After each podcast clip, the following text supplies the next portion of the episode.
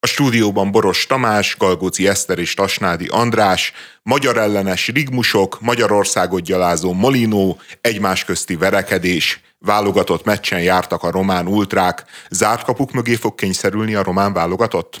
Kialakult egy ilyen kinek az országa nagyobb balhé. Azután eszkalálódott ez az egész ügy, hogy az MLS a múlt hét közepén bejelentette, hogy az UEFA-val közösen megvizsgálták, és a történelmi Nagy Magyarország és az Árpád sávos zászló megjelenítése a válogatott meccsein nem minősülnek rasszista vagy xenofób magatartásnak. Ezt a román sajtó azonnal felkapta, az UEFA pedig szerda reggel cáfolta egyébként a híreket, hogy nem engedélyezték ezen szimbólumok használatát, tehát még így a kommunikációs térben van egy ilyen kis zavar, amit majd nyilván meg kell javítani. De várj, de mi történt? Mert én tényleg nem értem, mi a, foglalkoztunk ezzel a dologgal, és uh-huh. megállapítottuk, hogy Magyarország Magyarország diplomáciában mindenhol defenzívában van, kivéve a világfutballban, mert ott hát nagy eredmények vannak és nagy sikerek. Csányi és Sándor ott ül, bocs. Az UEFA bizottságban is alelnökként ott ül Csányi Sándor, azért van rá hatása arra, amikor MLS elnökként saját magának kiküld egy levelet, hogy ezt ö, ö, újra kéne tárgyalni, vagy át kéne gondolni, akkor az, az, az, az egy kicsit ilyen, ilyen nem tudom, de, de gyakorlatilag bekamuszták azt, hogy, hogy az UEFA engedte a nagy Magyarországos uh, uh, szimbólumnak, meg az Árpádsávnak a megjelenítését, miközben nem engedélyezte az UEFA. Úgy engedélyezte az UEFA a legjobb tudomásom szerint, hogy ennek semmilyen politikai színezete nem lehet. Tehát nem moshatják össze semmilyen más olyan aktuális politikai üzenettel, revizionista hangokkal, ami egyébként bármely más pályán is tiltottnak számít. És ez az, amit valamelyes félreértelmezett, szándékosan félreértelmezhetett egyébként az MLS, hogy azt mondták, hogy egyébként engedélyezik, tehát a Nagy Magyarország megjelenhet, sziluettként, de, de mit tudom én, színek már nem lehetnek rajta. Tehát mondom, még, még ez nincs pontosítva, hogy akkor milyen módon jelenhet meg. Egyébként nekem meggyőződésem, hogy semmilyen módon nem jelenhet meg, hiszen azóta az UEFA erre reagált, és azt mondta, hogy a revizionizmus az egész egyszerűen nem támogatott a Nemzetközi Labdarúgó Szövetségnél és az Európai Labdarúgó de, Szövetségnél. De itt nem pusztán revizionizmusról van szó, hanem arról van szó, hogy van az UEFA-nak egy listája a uh-huh. tiltott jelképekről, és ezen a a listán rajta van a Nagy Magyarország Igen, szimbólum, tehát és ne, nem történt meg a levétel, tehát hogy bekamuszták ezt a dolgot. Én az UEFA-nak az elhatárolódásából abszolút ezt olvastam ki, meg és az MLS utána lévő magyarázkodásából is valami ilyesmi jött le, bár... Én felmondtam azt, amit az MLS is egyébként kommunikált a nagy közönség felé, tehát Magyarországon, amit ők elhintettek információt, az erről szólt, amit én mondtam, hogy lehet, de semmilyen politikai színezete nem lehet ennek a dolognak. Ugyanakkor megismerjük azt a brossúráját, annak a hivatalos szabályzatát egész pontosan az UEFA-nak, amiben tényleg ott vannak a képek, ott vannak a piktogramok, jelek, és teljesen világos, hogy a Nagy Magyarország jelzés az nem jelenhet meg a stadionokban, ezzel ment szembe az, mondom még egyszer, amit az MLS mondott, de hát szerintem ilyen jó hiszeműen megpróbálja mindenki elhinni azt, amit az MLS mond. Most a puskásban voltak Nagy Magyarországban? Én úgy tudtam, nem. Ah. Tudtommal nem. Tehát akkor ne, nem, nem derül ki most, hogy mi az igazság, vagy hogy járna el az UEFA. De beszéljünk a románokról. Uh-huh kifeszítették ezt a Magyarországot gúnyoló molinót, ami teljes kreténség, tehát ö, ö, szerintem fordítva ö, feszítették ki. Mert ö, hogyha megfordítod azt a molinót, akkor az tényleg a Nagy Magyarország sziluettjére emlékeztető ö, dolog, viszont úgy, ahogy ők ki, ö, kirakták, úgy pont fordítva volt, és egyáltalán nem adta azt az élményt. A poént, meg az, hogy, hogy Mongólia nagyobb, mint Magyarország, azt, azt meg igazából nem értem, hogy itt arra céloztak, hogy a dák római felmenőkkel rendelkező román ultrák, hogy, hogy mi Ázsiából jöttünk, vagy hogy Ázsiában voltunk mi nagyok, vagy én nem is értem. Tehát, hogy azt látom, hogy valamit provokálni akartak, azt látom, hogy már nem tudnak egy molinót kifeszíteni rendesen, de, de, de nem értem az üzenetet, nem értem, hogy mivel meg mivel provokáltak bennünket. Az ottani B-közép, ez az úgynevezett egységben a trikolor ellen, ez egy politikai pártal, a Románok Egyesüléséért szövetséggel van szoros kapcsolatban. Tehát e, erősen összeérnek a szálak. Úgy képzeljük el ezt a pártot, mint mondjuk nálunk a mi hazánkat, hogy pár évvel ezelőtt, tudom, a 2019-ben jött létre ez a párt, az önkormányzati választásokon utána 1%-ot értek el, viszont az azt követő országos választáson már 9%-ot, és ezzel Románia negyedik legerősebb pártjává váltak. Tehát ez mindenkit megdöbbentett ott abban a pillanatban, hogy megjelent egy ilyen nacionalista erő, amely egyébként olyan programmal jelent meg, mint ö, ö, szuverén ország, ország, föderalizálni akarják az országot, szélsőséges és irredenta üzenetek, a hagyományos család mellett és a gender ideológia ellen lépnek fel, ortodox vallási értékeket hirdetik, és ebbe tényleg belecsúszik az, hogy ők mit gondolnak a magyarokról, de nem csak a magyarokról, mert ide vehetők például a fehér oroszok, bocsánat, beloruszok, mert nekik is üzentek egyébként ezen a válogatott meccsen ezek a bizonyos szurkolók ott a B-középben, az ország területén a második világháborúban elhunyt román hadifoglyok méltó sírhelyeinek hiányát kérték számon a beloruszokon, agyrém az egész. Tehát tényleg arról szól az egész, csak hogy provokáljanak és elkülönítsék magukat, mert ez szavazatokat hoz. És Koszovónak is üzentek.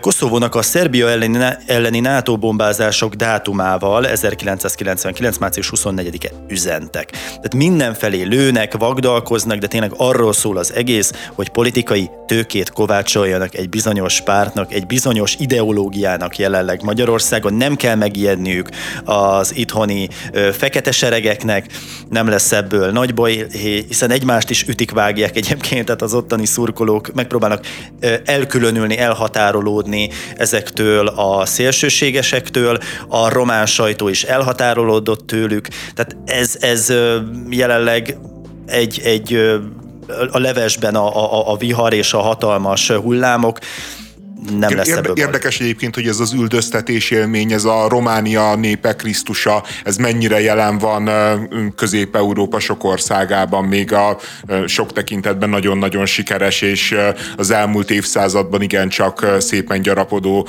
Románia esetében is. Egyébként az a párt, amiről beszéltél, az igazán nagy felfutását, az áttörést, azt az oltás szkepszissel ütötte át, és, és azzal, hogy ők igaz igazán kemény konteókba utaztak, tehát hogy az oltás az sterilizálja az embereket, meg tudom én, Bill Gates hogyan pusztítja ki az oltással a világot, és és Romániában egyébként az egyik legalacsonyabb oltottságú ország is lett.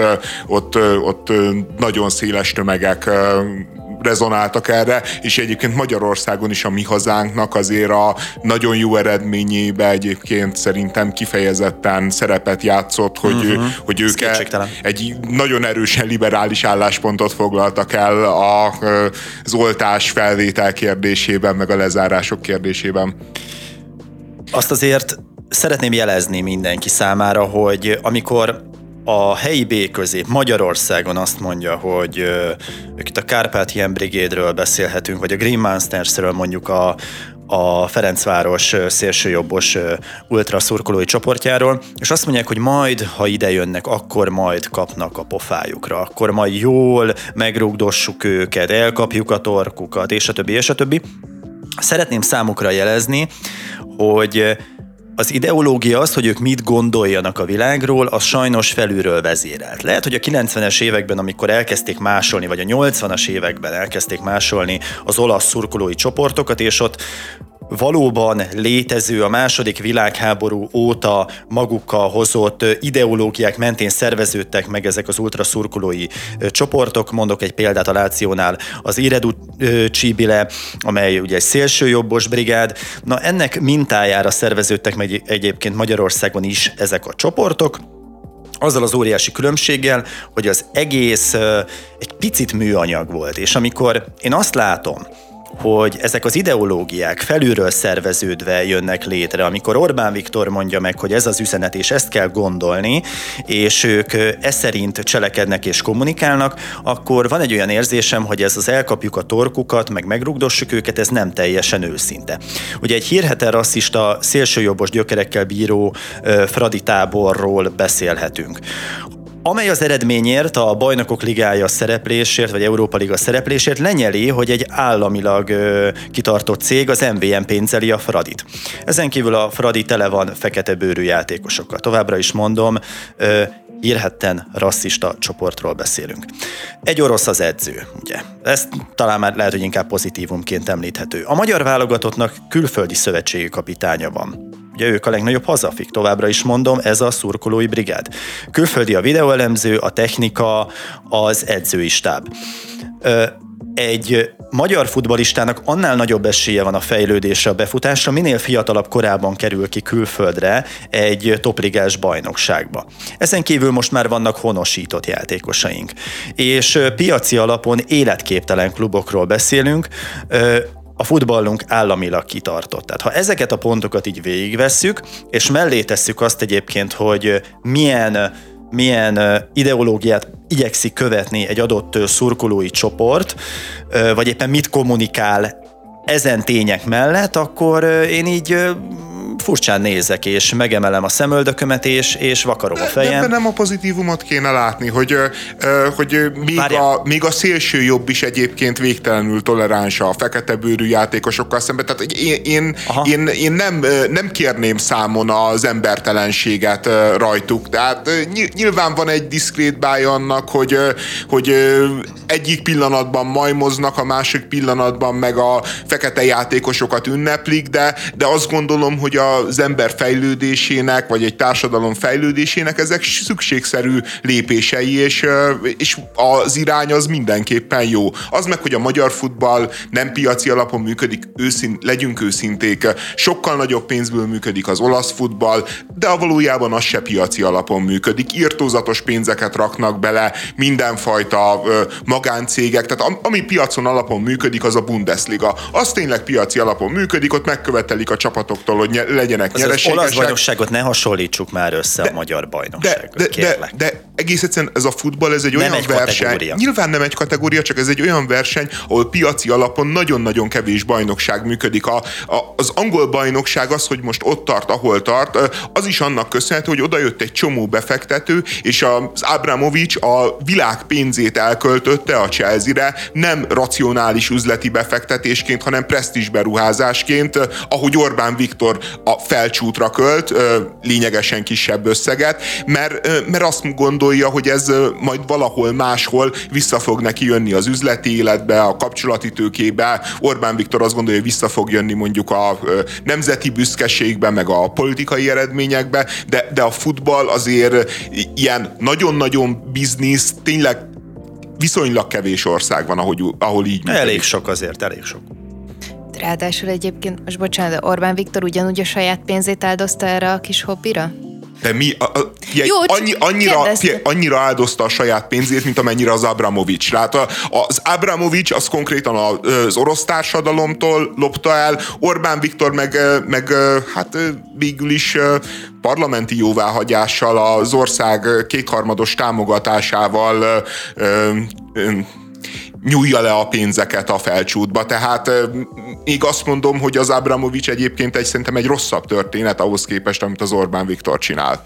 De jó, nem menjünk bele. A kérdés az, hogy a magyar válogatottnak a nagy sikere, ez a 3 0 győzelem, mm. és a, egyébként, hogy a Rom, például a Nagy Magyarország konfliktus kapcsán nagyon sok román futbalista edző mondta el, hogy Magyarország példaország, hogy úgy kellene nekünk is hozzáállnunk a futballhoz, mint ahogy a magyarok, és, és, és hát buslakodnak, hiszen a román futball 20 évvel ezelőtt még mérföldekkel, fényévekkel volt előttünk, tíz évvel ezelőtt még egy orhosszal azért volt egy mutujuk, egy kivujuk, nem egy orhosszal, öles léptekkel, egy öles léptékkel előttünk járt, most viszont az a helyzet, hogy Magyarország megelőzte Romániát bőven, és megelőztük Bulgáriát is, aki szintén azért 20 éve még Stojcskovokkal, meg Berbatovokkal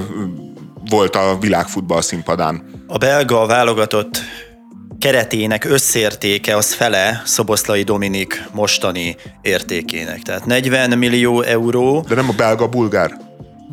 Bulgáriára gondoltam. Igen. Mit mondtam, belgát? Belgát. Oké, okay. Bulgáriáról van szó természetesen. Tehát fele annyit ér. Ez egy nagyon fiatal válogatott, a világranglistán 20-30 helyel hátrébb ez a 3-0, ez egy papírforma eredmény volt. Viszont azok a dolgok, amiket felsoroltam, az, hogy ez a kurucos, meldöngető önérzet, hogy mi magyar edzővel, magyar játékosokkal, magyar klubok által emelkedjünk ki Európában, ez megszűnt.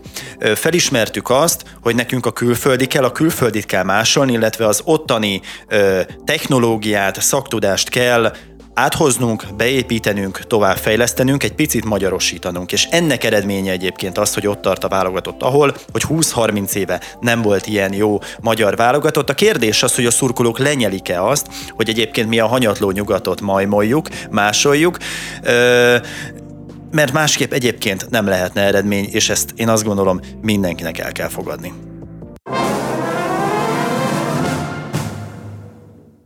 Több mint ezer ember, köztük Elon Musk, Steve Wozniak, a Google és a Meta munkatársai írták alá azt a petíciót, ami a GPT-4-nél erősebb mesterséges intelligenciák betanításának hat hónapos azonnali felfüggesztését követeli. Hát, mondd csak. A dolognak több előzménye van, hát nyilván van a világ közvéleményében is egy félelem, meg egy, meg egy döbbenet, hogy milyen elképesztő dolgokat tud ez a chat GPT. Most megmérték az intelligenciáját, és 152-es IQ jött ki, ami azt Pedig jelent... úgy hazudik, mint a vízfolyás. Hát az is az intelligens embereknek az egyik ismérve. De, de, a konkrét, de vannak konkrét előzmények is a, a világot bejáró félelem mellett. Az egyik az, hogy ez az OpenAI, aki, szer, aki ezt a ChatGPT-t üzemelteti és fejleszti, eddig mindig úgy tálalta a a különböző újabb és újabb verziókat, hogy részletes útmutatót adott arról, hogy mit tudott, hogy tudott, valójában az egész cég filozófiája arra épült, hogy ez egy nyílt forráskódú valami legyen, amit lássa a teljes szakma, lássa a teljes közvélemény, már aki ért hozzá, hogy hogyan működik, miként tanul, hogyan hoz döntéseket. És most az a változás történt, hogy kihozták a legújabb verziót, és ehhez már nem mellékelték ezt a részletességű leírást, sőt, valójában egy egészen minimális terméktájékoztatót raktak le az asztalra, tehát elkezdtek úgy viselkedni, mint egy multinacionális cég, aki védi a maga üzleti titkait. Ez az egyik előzmény. A másik előzmény meg, meg az, hogy hát olyan emberek állnak itt a, a az aláírók között sokan, akik szintén érdekeltek ebben a mesterséges intelligencia versenyben, szintén óriási pénzeket fordítottak arra, hogy legyen működőképes és versenyképes mesterséges intelligenciájuk, és, és most úgy tűnik, hogy az OpenAI az le fogja uralni a piacot, és, és ő lesz a mesterséges intelligencia, mint ahogy a, a kereső az a Google lett, mint ahogy a, a közösségi platform az a Facebook lett, és hát éreznek egy ilyen álságosságot sokan emögött, hogy egész egyszerűen arról van szó, hogy ők azért akarják ezt a fél éves felfüggesztést, mert, mert időt akarnak nyerni, hogy behozzák azt a technológiai hátrányt, amivel most szembesülnek, és amivel most rendelkeznek. Én nem tudtam eldönteni magamról, hogy már én vagyok teljesen cinikus, vagy tényleg az van, hogy itt nagyon furcsák ezek az aláírók, de de most megnyugodtam, hogy ez nem nekem jutott egyedül, vagy csak nagyon kevés mm, magammal jutott nem. eszembe, hogy itt azért a, amikor a versenytársak hívják fel a figyelmet arra, hogy probléma van, ami egyébként nem biztos, hogy jogtalan. De kik? Tehát itt ez a Jó, lényeg, de a másik kicsodák. meg, hogy így Elon Musk megszólal, akkor én már így nem tudom, borsódzik a... a így, de, nem, mindegy, igen, de, de, nem is a stílusával van baj. Nem, nem, nem, de a másik meg ugye, hogy a, a Google, jó, itt értem, hogy a munkatársak írták alá, és nem szervezetként, tehát hogy itt ez egy ilyen különbség, de a Google abban a pillanatban, amikor a ChatGPT megjelent, akkor neki átfejleszteni a sajátját, a Bardot, ami egyébként hamarabb elbukott a teszteken, mert nem tudott megmondani egy, nem tudom, valamilyen űrdologgal kapcsolatos információt rosszul mondott, és az az érdekessége a történetnek, hogy közben a ChatGPT-ről mostában halljuk tényleg azt, hogy mint a vízfolyás úgy hazudik, uh-huh. de amikor rá, rá is utalsz neki, hogy bocsánat, de hogy így rossz információt adtál nekem, akkor az, hogy kér. elnézést kérek valóban, és aztán ugyanúgy a, a, a rossz mm. információt adja. Tehát van egyébként szerintem van helye a jogos kritikának, és abban se vagyok biztos, hogy nem kellene ezt jobban ellenőrizni, vagy ugye ennek a, a nyílt levélnek része az is, hogy ez alatt a hat hónap alatt így egy vizsgáló bizottság összeüljön, és akkor megnézze, hogy ennek milyen hatásai lesznek, hogyan működik. Nem vagyok benne biztos, hogy ez egy teljesen elvetemült ötlet, de közben meg olyan fura, hogy ezek az emberek írták alá. Jó, de azért nem csak ezek az emberek, azért... Jó, nyilván csak... Ott van mondjuk a Steve Wozniak, aki ugye az Apple-nek a jó szelleme, és egyébként ennek az egész IT világnak a legjobb szelleme, ő is ott uh-huh. van az aláírók Én között. értem, meg... csak miközben így, nem tudom, a, a ChatGPT ugye a, a Microsoft-tal fogott össze, és velük fog dolgozni, akkor minden ilyen, tudod, veszély, meg, betéttárs. Meg, meg, meg azért rémisztő dolog, pont a Microsoft kapcsán, bocsánat, hogy a Microsoft pont miután bejelentette a, azt, hogy beintegrálja az mm-hmm. ő mhm. keresőjébe a ChatGPT-t, azok után kirúgta az összes olyan alkot, ö, alkalmazottját, akik ö, a ö, mesterséges intelligencia etikai vetületeivel foglalkoztak a Microsofton mm-hmm. belül. Tehát ö, ez is egyébként a közvetlen előzménye annak, mindannak, ami történt, hogy egész egyszerűen volt egy osztály a Microsoftnál, amelyik azzal foglalkozott, hogy, hogy milyen etikai problémák lehetnek a mesterséges intelligenciával, majd miután ö, piacvezetők lettek, azt mondták, hogy hát erre az osztályra többé nincs szükség. A petíciót indító Future of Life non-profit kutatóintézet szerint mesterséges intelligencia szoftverek fejlesztésével csak akkor szabad foglalkozni, ha teljesen biztosak lehetünk benne, hogy pozitív hatással lesznek az emberiségre. Na most ezt kicsit ízlelgessük. Miként látható előre, hogy valami pozitív hatással lesz az emberiségre? Egy. Ö, B. Ö, hogyan szavatolható, hogy a politika nem fogja felhasználni a saját ö, játékaira, ö, demokrácia lebontására ezt a technológiát? És hogyan szavatolható, hogy nem fogják manipulatív célokra használni? És akkor itt most visszatérnék arra, hogy kik írták alá. Mert szerintem fontos ezzel is foglalkozni, és akkor talán picit az egész folyamat mögé láthatunk. Ugye kezdjük mondjuk a metával, tehát a, a, a Facebookkal, amelyről dokumentumfilm készült hogy miként érdekeltek az ember manipulálásában. Miként érdekeltek abban, hogy egy bizonyos buborékba kényszerítsék az embert. Miként szolgálják ki a politikát. És akkor itt hozhatjuk Muskot is. Elon Musk, aki ugye átvette a Twittert. Rögtön visszaállította az egyik legnagyobb amerikai politikusnak, Donald Trumpnak a Twitter fiókját, és az Európai Bizottságban pedig attól félnek, hogy az álhírek azok el fogják árasztani a Twittert, mert hogy ezzel egyáltalán nem foglalkozik most a cég.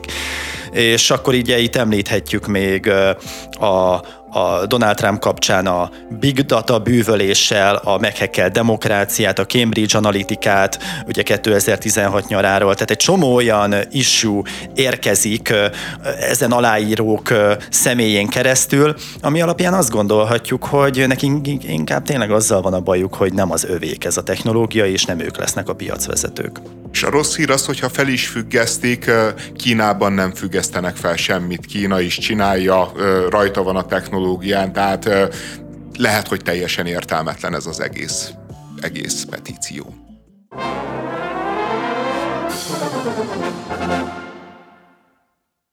Molnár Áron színész nemrégiben egy Facebook posztban tisztázta a hadik helyzetet, vagyis azt, hogy miért szerepel egy állami 2,3 milliárdos történelmi magyar filmben.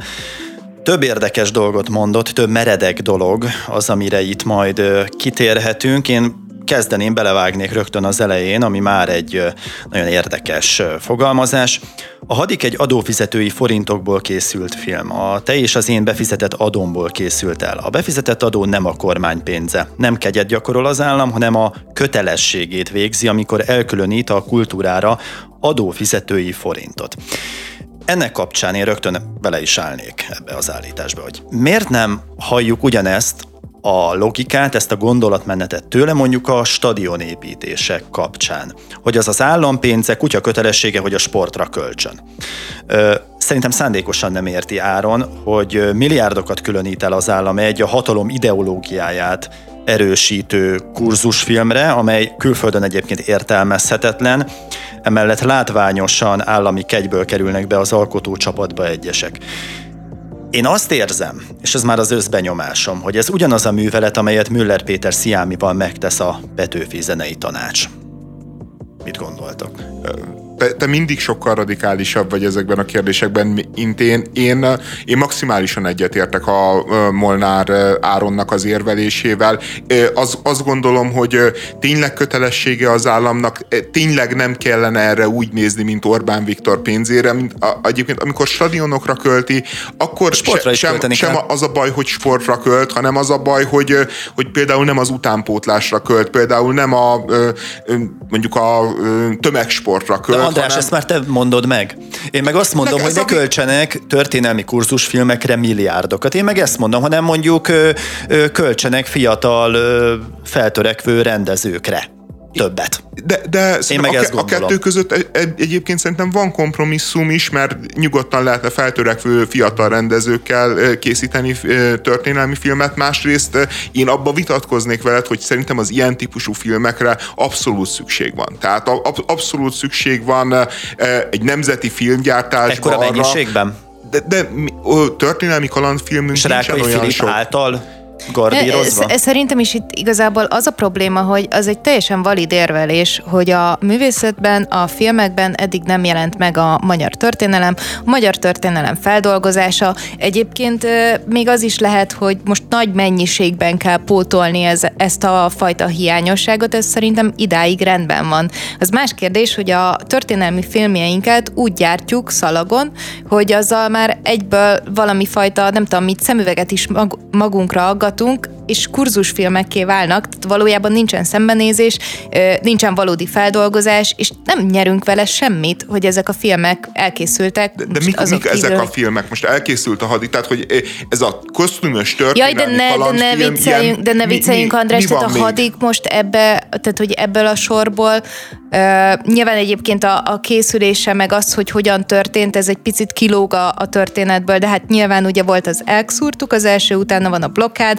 most van ez, lesz Petőfi film, nyilván készül az Aranybula sorozatból ugyanúgy egy film, tehát hogy ez, ezt a... De, de szerintem ezeket összemosni, ezeket a filmeket végtelen nagy tévedés. Tehát az elkszúrtuk az egy, az, az egy borzalmas, mind minőségében, mind szándékában egy, egy aljadék hitvány valami, a, a, ami kifejezetten politikai megrendelésre készült, és tényleg semmi szükség nem volt rá azon kívül, hogy azt gondolták, hogy a kampányban hasznos lesz. A hadik egy olyan koncepció, amit már tíz éve ö, dolgozik vele a rendező, aki egyébként kifejezetten a balliberális világhoz fűződő figura, nem kapott rá soha se pénzt, és ö, valami oknál fogva ö, a rendszer nyilván úgy látta, hogy egy ilyen koncepció az, az, az ő szándékaiknak megfelel, és hozzávágták tényleg ezt a viszonylag nagy összeget, ami egyébként magyar film szintjén nem nagy összeg, ezt a két milliárd forintot, és egyébként egy, egy kifejezetten nem Neres Gárda leforgatott egy olyan filmet, ami egyébként szerintem is ilyen nagyon-nagyon felesleges gesztusokat és ilyen miskakancsós magyarságképet népszerűsít, de, de szerintem nem ugyanaz a történet, mint az elkszúrtok, nem, és nem, ugyan, nem ugyanúgy ugyanaz indult, a minőség. Nem ugyanúgy indult, ezt én is mondtam, hogy itt van valami, amitől ez, ez kilóg, de miután valahogyan bekerült az állami támogatás, valami lett belőle, és erre egyébként van egy ilyen nagyon érdekes mondat, amit nem teljesen tudtam értelmezni, de ugye a, a, a Molnár Áron is elmondja, hogy neki tudnia kellett a film előtt, hogy ez, ez NER propaganda-e vagy nem, és ezért elkérte a forgatókönyvet, és ő úgy írja, hogy az első forgatókönyv változat nagyon izgalmas, tartotta ő nagyon izgalmasnak. Nekem ez a félmondat, ez a kiszólás, ez arról szól, uh-huh. hogy nem biztos, hogy pont az a forgatókönyv lett leforgatva, mint ami mint amit ő elolvasott De tényleg nem akarjuk érteni azt, hogy van egy balliberális oldal,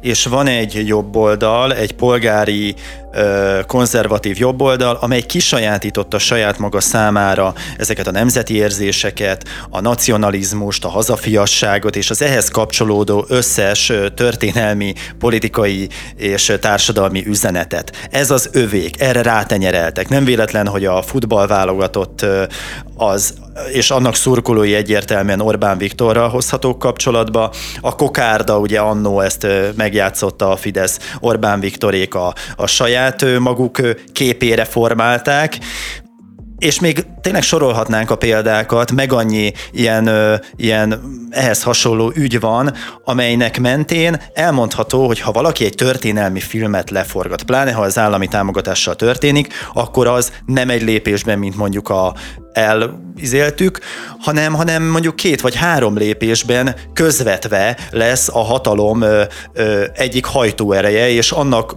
hatalmának bebetonozója, Nyilván nem ezek az alaptéglák, de mondjuk a 38. emeleten ezek is ilyen apró kis ö, ö, téglácskák, amik tovább építik azt a világképet, amit a, az Orbán Viktor és csapata elképzelt, vagy megpróbál ráerőltetni az országra de szerintem ez egy végtelenül paranoid gondolkodás, és, és, és ne, nem, nem, lehet, nem lehet a világot úgy szemlélni, hogy, hogy mi az, ami Orbán Viktor hatalmát erősíti, és mi az, amit nem, és ami, amiről én azt spekulálom, hogy erősíti, azt nem szabad megtenni, ami, ami meg a másikat, azt meg kell tenni. Szerintem az a, az a releváns kérdés, hogy tudok-e érvényeset mondani, tudok-e fontosat mondani, értéke az, amit csinálok, vagy, vagy adott esetben azt mondom, hogy nem érték, amit csinálok, de ebből eltartom a családomat, de ebből ö, ö, fizetem a számláimat, és ott van, mit tudom én, az X gyerek, aki, ö, a, a, akit felnevelek tisztességgel rendben. Tehát, hogy én ezeket mind-mind teljesen elfogadható, normális döntésnek tartom, és egész egyszerűen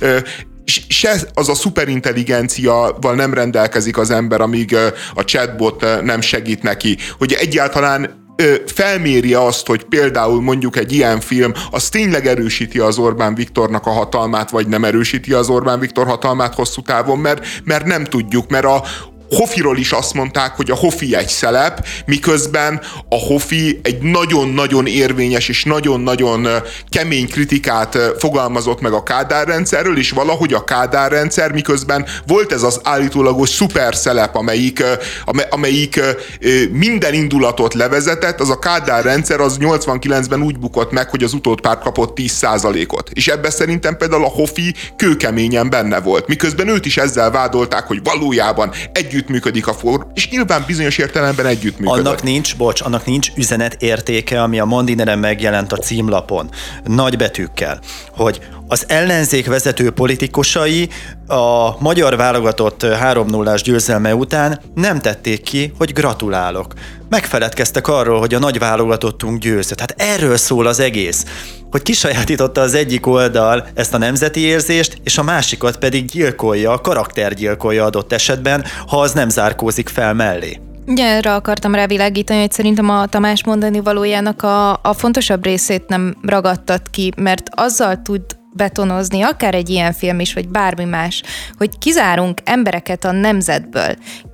Valójában azt mondjuk, hogy, hogy van a jobb oldal, és akkor ővék a nemzettudat, ők azok, akik igazán magyarok, és mindenki más meg nyilvánvalóan nem tudom, legjobb esetben csak európér, meg külföldről finanszírozott, meg ha, nem tudom, de, a de ők nem érzik. Is. Tehát én, de, én nem, nem, de, nem maga a hadik, de nem maga a hadik, ezért mondtam azt, hogy ezt sorban kell figyelni. Tehát nem az a baj, hogy történelmi filmek készülnek, az a baj, hogy történelmi... Túl a fókuszod. Túl, történelmi filmeket gyártunk, de hogy ilyen gyártósoron, az a lényegük, hogy bemutassa, hogy mi a magyarság, ezzel valakiknek a nemzet tudatát erősítsék. Nyilván egyébként a legtöbben van egy olyan szemüveg meg átkeretezés, ami még akár a történelem hamisításnak is megfelel, de ezzel erősítjük azt, hogy van az országnak egy fele, ami valóban a magyar nemzet, meg van a többi a hazaáruló.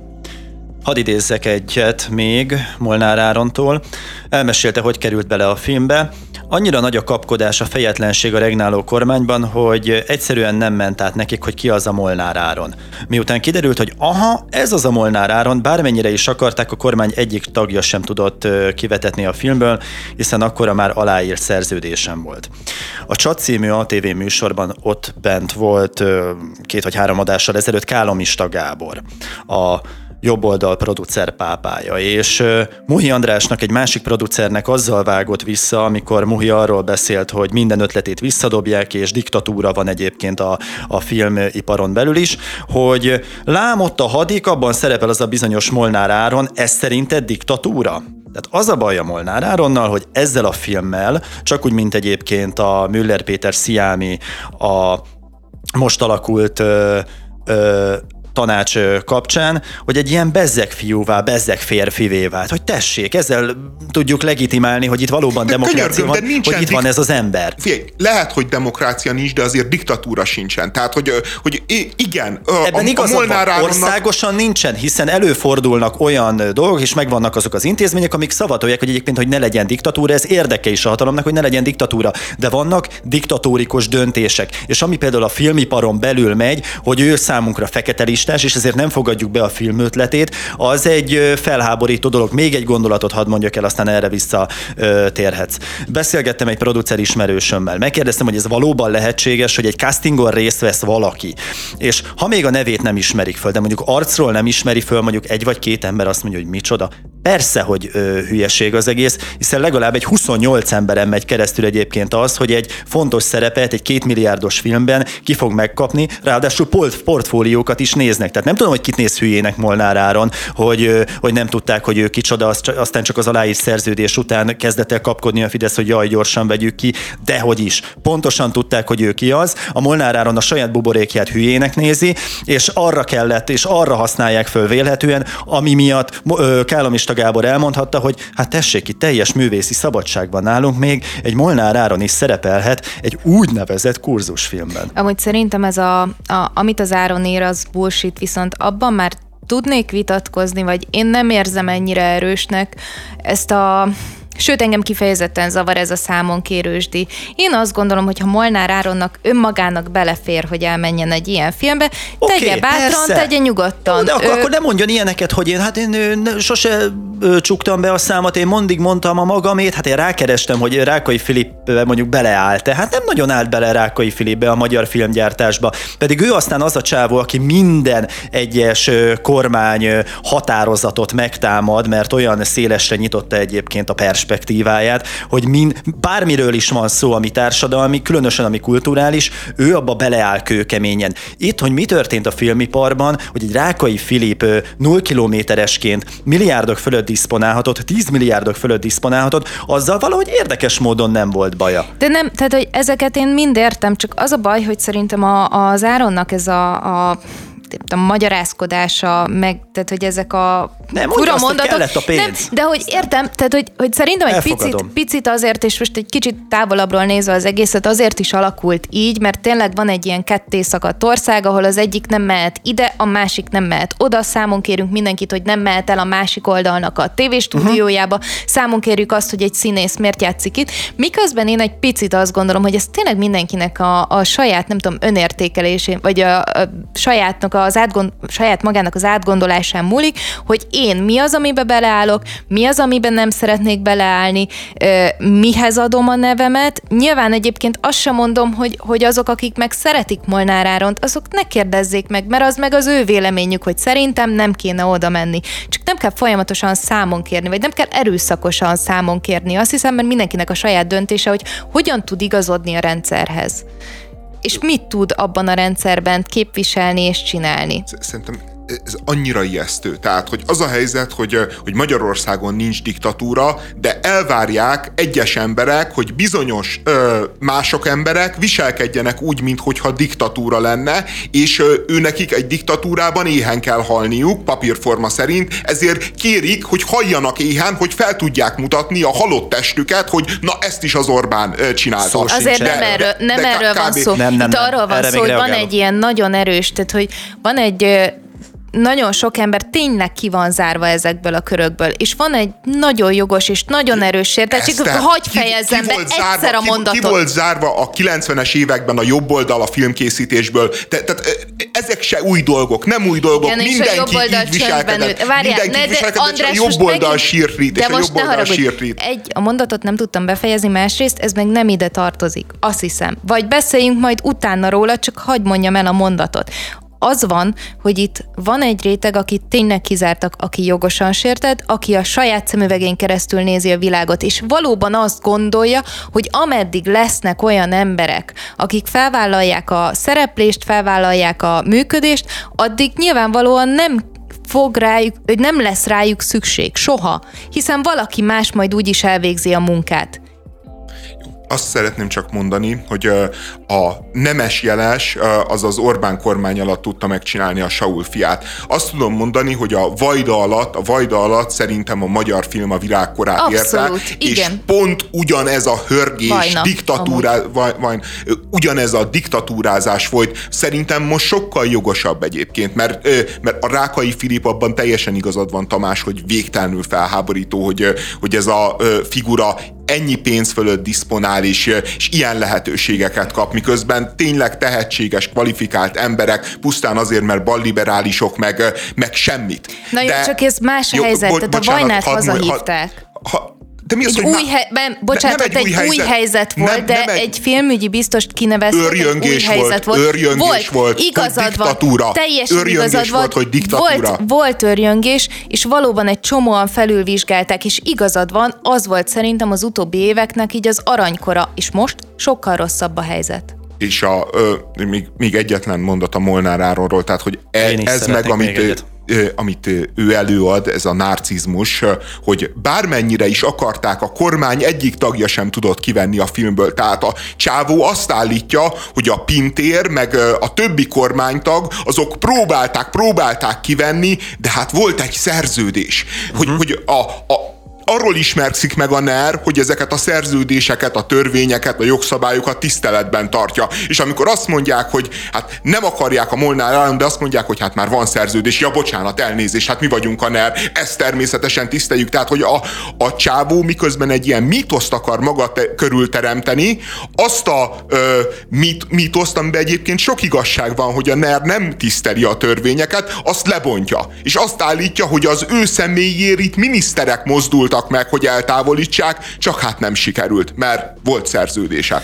Ezt már, amikor korábban beszéltünk Molnár Áronról, hónapokkal ezelőtt, akkor is elmondtam, hogy nekem nem azzal van a bajom, ha valaki mondjuk a NER-től kapja közvetlenül a fizetését, és ezáltal kiélheti a művészi szabadságát, és a tehetségét csillogtathatja. Nem ezzel van a gond. Itt azzal van a gond, ahogy kommunikálja ez a srác ezt az egész történetet. Az érvelései bullshitek, a magyarázkodásai vérlázítóak ő az ország civil arca, egy utcai harcos, aki folyamatosan minden ügyben számon kér, és amikor azt látom, hogy ebben az ügyben a filmipar tekintetében ö, befogja a száját, akkor én igenis őt cinkosnak tartom.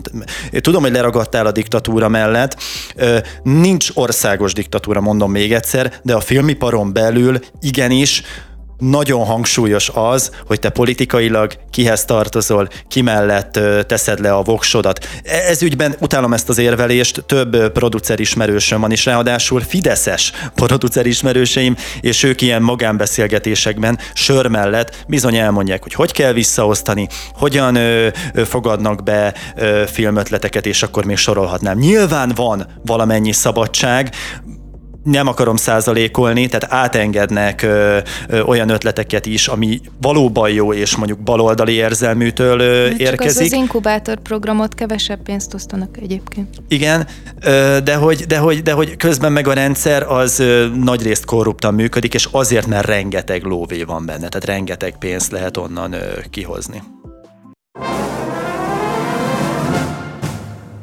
A 18 és 30 év közötti brit férfiakat célzó kampányt indít Amsterdam önkormányzata. A holland város azt szeretné elérni, hogy a szex és drogturisták inkább kerüljék el őket.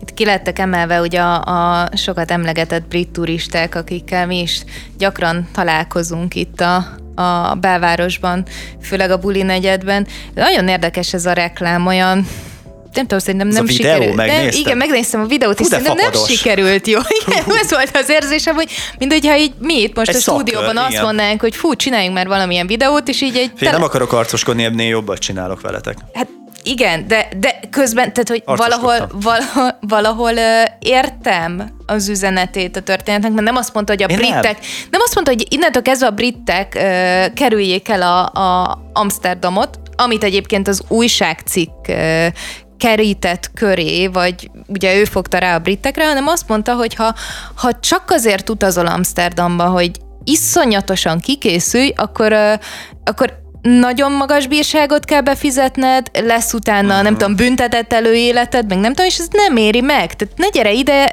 csak azért, hogy teljesen készre vágd magad. Egyrészt én aki megnézi a videót, látja ott az összegeket, szerintem az megéri egy brit fiatalnak, hogy bekísérje a rendőr, és valamennyi bírságot még ott hagyjon az asztalon a rendőrségen, de hogy, de hogy fogalmuk sincs egyébként a, a buli lélektanáról. Tehát ö, egyetlen dorbézoló fiatal sem úgy indul neki az éjszakának, hogy most akkor annyira szét fogom csapni az arcomat, hogy majd a rendőröknek kell bevinniük az őrse. Tehát nem ez egy buli célja. Nyilván úgy akarja befejezni egy fiatal az estét, hogy, ö, hogy mondjuk egy lányjal vagy fiúval ágyba bújva, vagy akár egyedül, de egy pihepuha ágyban ö, viszonylag jól kipihenten tudjon felébredni a barátai körében, nem pedig az őrsen akar a földön. Tehát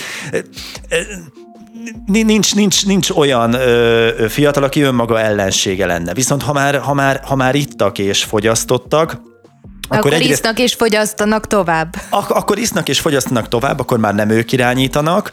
Egyrészt, másrészt, ha akkor nézik meg ezt a videót, hogy jaj, most már le kéne állni, akkor meg már ugye nem fog célt érni. Tehát nem, nem így kell szerintem a fiatalokat edukálni a drog és az alkohol ellen, és a, ezek túlzott fogyasztása ellen, hanem, hanem tudom, kicsit de- rutinosabban. Jó, kevésbé ebben, mi, ebben mind, mind igazad van, de közben azt a fajta ilyen buli turizmust is látjuk, hogy ugye Kelet-Európában mi is ezzel küzdünk. Magyarországon nyilvánvalóan olcsó az ital, ráadásul nincsenek korlátozások a tekintetben, hogy meddig lehet kint lenni az éjszakában, meddig vannak nyitva a helyek is, meddig lehet fogyasztani, ezért nagyon népszerű a, a, a brit turisták számára többek közt, Szépek meg egyébként más, más nyugati országokból is jönnek ide tényleg emberek, és mennek Amsterdamba is. Tényleg emberek, nem azzal az előképpel, hogy hú, akkor én most egy őrsön fogok kelni, de azzal az előképpel, hogy nagyon olcsó a pia, meg még be is lehet tépni, és akkor így nekiállunk az éjszakának, lesz, ami lesz.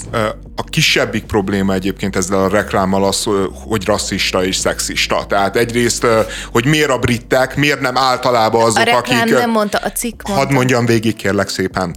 Tehát, tehát az Amsterdam városa mondta azt, hogy a brit férfiakat célozzák ezzel a reklámmal. Ezt írta le a Elnézést cikk. akkor. A, Nyilván az angol nőknek a bulizási szokásai egyébként nem sokkal különbek, mint a férfiaké, személyes tapasztalatom szerint.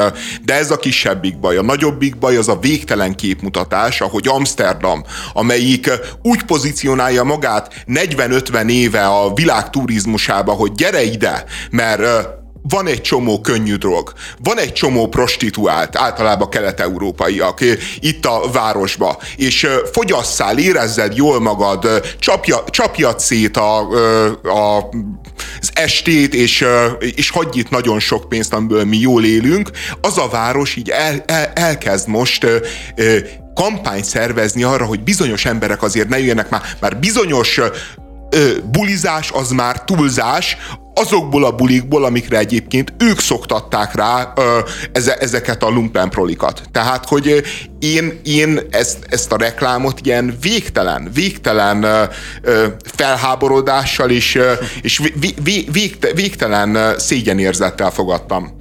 Az, hogy a férfiakat támadják meg ezzel, azt én nem nevezném szexistának, mert ugyan pontos statisztikáim nincsenek, de 95%-ban fenntartom, hogy a férfiakat, a brit férfiakat érinti ez a probléma. Úgyhogy én, én ezt az ő nevükben is visszautasítom.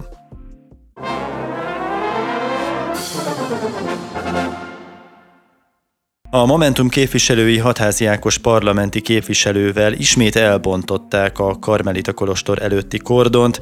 Hatházi Ákos ellen eljárás is indult, a Telex arról kérdezte az épületből távozó kormánytagokat, hogy mit szólnak a kordonbontásos akcióhoz. Fónagy János, a Gazdaságfejlesztési Minisztérium államtitkára azt mondta, hogy neki nem tűnt fel sem a kordon, sem az, hogy elbontották. Ezután odament hozzá Gerencsér Ferenc, a Momentum elnöke, aki egy táblát akart átadni neki. Fónagy, amikor megismerte, annyit mondott neki, hát maga az, Haj, de régen láttalak, hogy vagy? Jaj, de szorgalmas vagy, ahelyett, hogy kapálnál meg, így szaladgálsz. Hát ez a rövid kis párbeszéd zajlott le. Ti jöttök. Nem tudom egyébként, amikor ilyen videókat nézek, vagy tehát, hogy Igaz, ez a kapálás szóba kerül, így a, a, a politikusok így egymás között, ahogyan beszélnek, és ezt mikrofonba is így én, én egyébként csodálkozok, hogy a, vagy nem csodálkozok, hogy a közélet, meg, a, meg így a közösségi beszédnek a romlását így egyre inkább látjuk. Uh-huh. Tehát én meg, meg azon gondolkoztam ez a inkább kapáljál történetnél, hogy értem én, hogy a, a, a kormánypártok ugye most a néppártyán vannak, és egyszerű embereket játszanak, de legalább politikus a politikusnak nem mondja azt a fajta, nem tudom, tehát ő se áll le kapálni. A fónagy se áll le kapálni ehelyett. Nekem egyébként semmi bajom nem volt ezzel, sőt, én mindig üdvözlöm azokat a jeleneteket, kiszólásokat, amik így a PC világán túlra érnek, és, és végre őszinte reakciókat láthatunk politikusoktól, vagy éppen megmondó emberektől, mert vannak ilyen hát hogy is mondjam, hiteles figurák egyébként, vagy szerepazonos figurák, bár lehet, hogy a kettő nem fedi egymást, a jobboldali térfélen. Gajdi Csottóra gondolok, Bencsik Andrásra, aki sok szempontból támadható természetesen, de hogy, hogy van egy ilyen rossz értelemben vett bája egyébként annak, ahogy ő azt így ilyen nagyon nyersen előadja. Nagy Ferót is ide lehet sorolni, hogy nincs cinikus megjátszás, hanem ami éppen úgy eszébe jut, az, az kihullik a száján, és Fónagynál is ezt éreztem, hogy egyébként nem volt benne semmiféle indulat, nem volt dühös, nem akarta azonnal eltaposni a mellette lévő Gerencsér Ferencet, hanem, hanem egy ilyen, ilyen, ilyen játékos, ugyan nyilván leereszkedő, lekezelő stílusban, de, de magát hozta, és, és jó ezeket látni. Ami viszont nem tetszett, az tök furcsa, hogy a Gerencsérnek a reakciója, amikor azt mondta, hogy hát így beszél egy keresztény, most tényleg négy kétharmad után ebbe tudunk még kapaszkodni, hogy káromkodáson kapunk egy fideszes politikust, és akkor rögtön rásütjük, hogy na hát így beszél egy keresztény. Most rajta kaptuk, és akkor ezzel szavazatokat fogunk nyerni. Most káromkodni tetszik keresztény emberként, akkor most öntől el fognak fordulni az igazi keresztények. Hát, hát ne, ne csinálja ezt, legyen már úri ember. Én meg azt mondom, hogy ha Fónagy ilyen, akkor, akkor legyen ilyen, akkor mutassa meg, láthatóan egyébként a szavazóbázist ez nem fogja meghatni, mint ahogy nem véletlen, hogy Bencsik András is hétről hétre azért visszakerül abba a közegbe, ahova tartozik. Szóval la, lazul a rendszer, és egyre több őszinte kiszólás várható, aminek én örülök, mert, mert lehet, hogy előbb-utóbb jönni fognak azok a kiszólások, amit először viccesnek tartunk, aztán rájövünk, hogy hopp, ennek van igazság magva, utána járunk, és, és ott, ott tényleg lehet fogást találni a politikus, politikusokon, de ez nem a, az, hogy most akkor ön keresztény és, és csúnyán beszél. Hm, hát én azért nem gondolnám, hogy a, az Orbán rendszert majd egy ilyen félmondat fogja nem. felszámolni és megdönteni. De száz ilyen. Az biztos, hogy... Ezer. Hogy, hát. Ja, a, Egy millió. Az egyébként lehet, az egyébként lehet, tehát a, a fónagynak a viselkedése az, hogy, hogy így közli azt, hogy milyen kordon, ő nem is lát itt kordont, miközben hát az a munkahelye oda jár be, tehát hogy ez, ez, ez a cinizmus, ez bizonyos értelemben tanítani kéne, bizonyos értelemben meg ö, ö, enne, ennek nyilván ö, ö, van, egy, van egy olyan vonzata, hogy ha, ha, ha az emberek azt érzik, hogy, hogy nem megy jól a sorsuk, hogyha azt érzik, hogy bajban vannak, és akkor látják azt, hogy a hatalom képviselői így viselkednek, így gondolkodnak, ilyen módon cinikusak, ilyen, ilyen módon gátlástalanok, akkor az olaj a tűzre. Az a helyzet viszont, hogy amíg a magyar társadalom többsége azt gondolja, hogy alapvetően ő jól él, alapvetően ő is kap, a, neki is hullajt Orbán Viktor csontot, addig meg nem érdekli őket, és azt mondja, hogy hát ilyen, ilyenek az urasságok, ilyen, ilyen a hatalmas ember, így viselkedik, és hogyha meg nagyon be van vonva a politikába, akkor ő is be van vonódva a politikába, ő is felmegy valami kommentfalra, és, és hasonlóan cinikus, arrogáns kijelentésekkel provokálja a másik oldalt. A, a, a másik része a dolognak az, amit a Gelencsér csinál. Tehát szerintem egy végtelen szereptévesztés a Momentum részéről, hogy miközben itt van ez az akció, ami szerintem jó akció, mert az a kordon az az is egy szégyenletes valami. És egy végtelenül cinikus dolog, hogy azt mondani, hogy hát itt építkezés van a közelbe, ezért senki meg nem közelítheti a miniszterelnöki hivatalt, ezért elzárjuk hermetikusan a sajtó elől az Orbánhoz érkező, vagy onnan távozó minisztereket, miközben ott soha egyetlen munkagépet, semmilyen tevékenységet nem látott senki, ami miatt indokolt lenne az a lezárás. Tehát, hogy, hogy ennek az elbontása azt gondolom, hogy a polgári engedetlenségbe, akár az Orbán Viktorék által nyújtott példába belefér.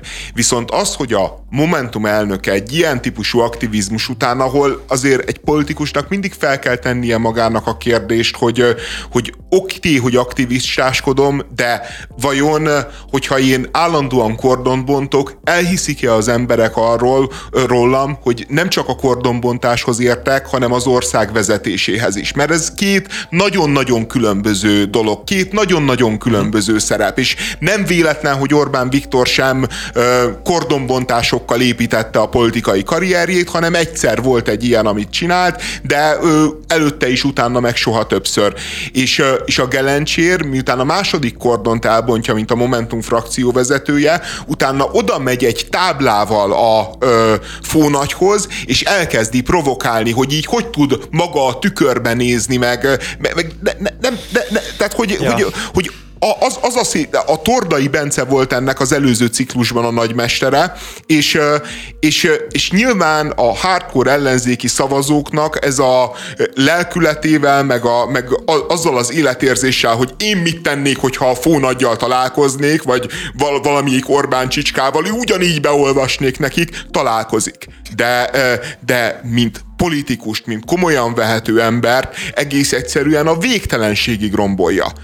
Egyébként biztosak vagyunk benne, hogy ez találkozik az ellenzéki szavazóknak a kívánalmaival? Mármint, hogyha belegondolunk az előző ciklusba, ugye ezt a, a Jakab Péter e, csinálta nagyon mesterén, ugye amikor a krumplit vitte be a parlamentbe, e, meg nem tudom, mindig odaszólt, mindig ott volt, ugye volt a, a Tordai Bence is, de a Jakab Péter jelenség szerintem azért nagyon érdekes, mert elképesztő népszerűsége volt olyan szempontból, hogy nagyon sokan követték, nagyon sokan lájkolták, akkor mindenki azt érezte, hogy tényleg itt neki ö, van egy olyan erős, masszív követőtábor, ami megköveteli, hogy egy ilyen aktivista, humoros, odaszólós, ö, gegekkel játszó politikus legyen a parlamentben. De ez mind az ellenzéken belül, ez nagyon fontos. Igen, de vár, de nem. De onnan hasítja de le nem, ezt a szeletet. De ugye amit meg láttunk utána az ellenzéki előválasztáson, az már nem hozta vissza azokat a számokat.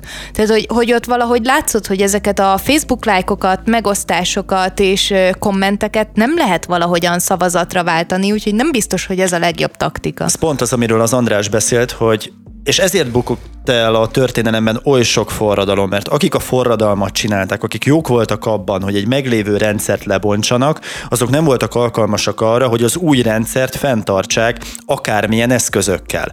És itt is ez történik, és ebből derül ki számomra, hogy azért a, a hardcore ö, politikai szavazók Magyarországon még mindig rezonálnak arra, hogy valaki mennyire alkalmas arra, hogy egy államot elvezessen. És ebbe bukott bele egyébként Jakab Péter, hogy nagyon jó volt az akciója, Trestokban tök király, bár nyilván csak fidelitászosokkal szemben, amikor már ö, ö, kormányközeli politikusokba állt bele ilyen módon, akkor azt ö, a Fidesz oldaláról remekül elhárították, de hogy ebben tök jó, tehát egy bazári majom volt, egy, egy, egy akciózó, egy, egy, egy hatházi Ákos, Ugyanakkor pedig amikor ránéztek, akkor nem látták azt az államférfit, akit egyébként szeretne egy magyar átlagszavazó elképzelni. És, és itt is ez történt. És nekem ezzel van problémám egyébként a baloldalon is. Hogyha megjelenik egy ilyen figura, az a baloldali szavazóktól fog elvenni, rövid időre szavazatokat, és onnan fogja építeni magát. A Fidesznél megvannak ezek a trestolkerek. Ebben ők, ők tényleg tehetségesek. Akár influencer fronton, akár politikus fronton. Ha pedig az ellenzéknek nincs más stratégiája, mint mondjuk egy Rákai Filip által megfogalmazott tesiből felmentett brigád után elkezdik jelezni a közvéleménynek, hogy úristen, itt valami nagyon szörnyű erkölcsi kihágás történt, és rögtön már is izé törvényszékelé kell állítani ö, ö, Rákai Filipet, az nem fog semmire sem vezetni, nem kell mindig értelmezési keretet adni annak, amit egyébként narrál éppen a kormány, vagy éppen az ellenzék. Nem kell megmagyarázni, hogy az miről szól, az, az szépen bele fog szivárogni az embereknek a, a, az, az ereibe, és, és, és lassan rá fogunk jönni arra, ez egy nagyon lassú folyamat, hogy az kulturálisan nem oké, amit ők csinálnak, de folyamatosan szánkba rágják azt, hogy nézd már, egy keresztény káromkodott, az, az olyan gyorsan fog lepattanni, most már szerintem az ellenzéki szavazókról is, mint a jobboldali szavazókról, ahogy az elindult. Ez, ez, ez, ez, ez reménytelen így. Ezt nem szabad csinálni. Igen, ez a káromkodás dolog, miért ne káromkodna a keresztény ember? A keresztény ember is káromkodik. Tehát, hogy szerintem ez nyilván a keresztény ember is követel bűnöket. Tehát, és a, és a káromkodás még a bűnök közül, az szerintem a bocsánatosabbak közül, közül való. Nyilván annak van egy bája, hogy, a, hogy, hogy az a Fidesz, amelyik a pankotai Lili kapcsán, meg azok a fideszes influencerek, akik a pankotai Lili kapcsán nem győzték tépni a hajukat, meg szaggatni a ruhájukat, hogy hogyan fordulhat elő, hogy egy 18 éves kislány trágárkodik, és, és hogy ez felháborító, és hogy ennek a baloldal tapsol meg örül, most ugyanezek az arcok, amikor egy 81 éves, egyébként az, hogy a Fonad 81 éves, és ilyen jól tartja magát, az is elképesztő, na mindegy. A, te, tehát, hogy amikor a Fónagy adja elő, akkor meg jól megmondta, nagyon jól, nagyon helyesen, nagyon keményen megmondta, de, de, de nyilván szerintem ezen viccelődni érdemes esetleg, de így komolyan, ilyen agresszíven szóvá tenni, ahogy ott a Gelencsér előadta magát, az, az egész egyszerűen olyan, olyan komikus. A legkevesebb baj az, hogy ba megelnek. Az a legkevesebb baj. Igen, ebben egyébként az volt a furcsa, és ilyen szempontból meg egy óriási kommunikációs bakit vétett, hogy a hogy keresztényként ön nem káromkodhat, vagy hogy ezt kérte számon. Tehát gyakorlatilag az országnak egy bizonyos részét most így kioktatta szépen Gelencsér Ferenc, a keresztény ember, aki hisz, aki templomba jár, vagy aki forgatta már a Bibliát, a soha nem káromkodhat, erre mindenki fel fog hördülni, hiszen emberek vagyunk, miért ne káromkodhatnánk. Ha azt mondta volna, hogy ne haragudjon, képviselő úr, de azt hiszem, hogy nem így kéne egymással kommunikálnunk, mint képviselő képviselővel, az egyébként egy teljesen jogos számonkérés lett volna arra is mondhatjuk azt, hogy de jó, már nem mondhatta, nevetséges. De már nem mondhatta azok után, ahogy oda ment hozzá, és ahogy uh-huh. elkezdett ilyen nagyon-nagyon uh, uh, végtelenül rossz stílusban személyeskedni. Hogyan tud maga a tükörben nézni? Tehát, hogy hogyan tud? Úgy tud körbenézni, hogy az a tükör egy 300 millió forintos villában van, hát úgy tud, és, és oké, okay, tisztában vagyunk ezzel, így működik, egy csomó ember így működik, miért, miért, miért, miért csináljuk, miért játsszuk ezt el? Egy, egy politikusnak, különösen, hogyha az frakcióvezető, neki az alternatíváját kellene megmutatnia a rendszernek, és nem azt, hogy ő úgy tud sápítozni a rendszeren, mint bármelyik vidéki kofa. És, és ez, ez, ez az, ami, ami valahogy nem jön át. És, és, és nyilván egyébként ilyen értelemben tényleg magasan a Dobrev Klára a, a, jó példa, aki, akit nyilván szándékosan is, de távol tartanak a, a mindennapi csatározásoktól, a mindennapi ö, sárdobálástól, és pró- próbálnak egy viszonylag emelkedett figurát ö, ö, kreálni belőle, aki a népére aggódik, aki dolgozik, aki terveket készít, stb. Igen, aki kompetens, mert, mert, mert, mert a DK ö, ö, szembesült azzal, hogy, hogy azért ez a hiányzik ma az ellenzéki oldalon, mert olyan emberek, akik nagyon beolvasnak a ö, kormánynak, meg, meg ö, Orbán Viktort lezsarnokozzák, akár szemtől szemben, akár egy azonnali kérdésben is, és, ö, és bezsebelik az érte járó 8000 Facebook lájkot, 8000 Facebook lájkot, tehát hogy ezek egyébként a nagy számai a Jakab Péternek, azok ilyen 15-20 ezeres Facebook like számok, tehát 15-20 ezer ember mondta azt, hogy egy lájkal támogatja. És ez, hogyha belegondolsz, most nyilván a Facebook közegébe nem kevés, tehát meg ebbe a politikai közegben nem kevés, de ez 15-20 ezer ember, ami, ami a semmi a 8 millió választópolgárhoz képest. Jó, de ugye más a, az online politikai aktivizmus, meg az, hogy ki megy el szavazni, tehát ezért volt egy ilyen óriási várakozás szerintem vele szembe, mert már egy like, már egy komment, már egy megosztást egyébként úgy szoktunk mérni, mint politikai aktivitás, amennyiben ez politikusokkal kapcsolatos posztokra megy. Ja igen, de én nem mondom, hogy kevés, ne, nem mondom azt, hogy eznek nincsen jelentősége, meg, meg nyilván a, ezzel az elérése is sokkal több, sokkal több embernél jelent meg, tehát hogy, hogy ez fontos, én nem azt mondom, hogy ezt le kell becsülni, meg, meg hogy ez nem egy kommunikációs vagy politikai teljesítmény, csak azt mondom, hogy, a, hogy, hogy amikor a, a végső soron mérlegre tesszük a dolgokat, akárhogy is, ez 20 ezer ember. 20 ezer ember. Nem több, nem kevesebb, ha nem vásárolt lájkokról van szó. Ami még még érdekes a dologgal kapcsolatban, hogy az ellenzéken belül is kialakult egy ö, ö, kisebb ad, adok, uh-huh. de csak adok a, ö, az LMP részéről a Kanász, Kanász, Nagy Máté. Kanász Nagy Máté. Egyébként egy szerintem teljesen helyén való kritikát mond, én vitatkoznék vele, de, de, de van benne ráció, ő azt mondja, hogy ez a, fa, ez a dolog, amit a Momentum csinál, ez a látványpolitizálás, ez ilyen nagyon jó geg, nagyon kiszolgálja az ellenzéki szavazókat, meg, a, meg az erős képekre kiéhezett médiát, de, de valójában semmi más, mint a sajtónak a kiszolgálása is, hogy nem ez az ellenzék feladata, hanem hát azt mondja, amit én is szoktam, hogy, hanem hogy alternatívát kínáljon. És, és a, és azt gondolom, hogy tényleg sok igazsága van a Kanász Nagy Máténak ebben, csak a, a feloltathatlan ellentét az, hogy a, a politikusoknak viszont ki kell szolgálniuk a sajtót, mert hogyan jutnak el a választóikhoz, hogyha nem a sajtó, meg nyilván ezt igényli és ezt akarja. Ez az LMP tragédiája, hogy ők folyamatosan kompetensként akarnak feltűnni, kultúráltan vitázni, nincsenek olyan akcióik, amik egyébként engem a környezetvédő aktivistákra emlékeztetnek Nagy-Britanniában, hogy Madame Tussauds panoptikumban lefestékeznek ilyen különböző viaszfigurákat, akkor a fotókra ételmaradékokat dobálnak, és a többi, és a többi, hogy ezek jó akciók, figyelemfelkeltő akciók, csak emellé kell a kompetenciának is a megmérettetése.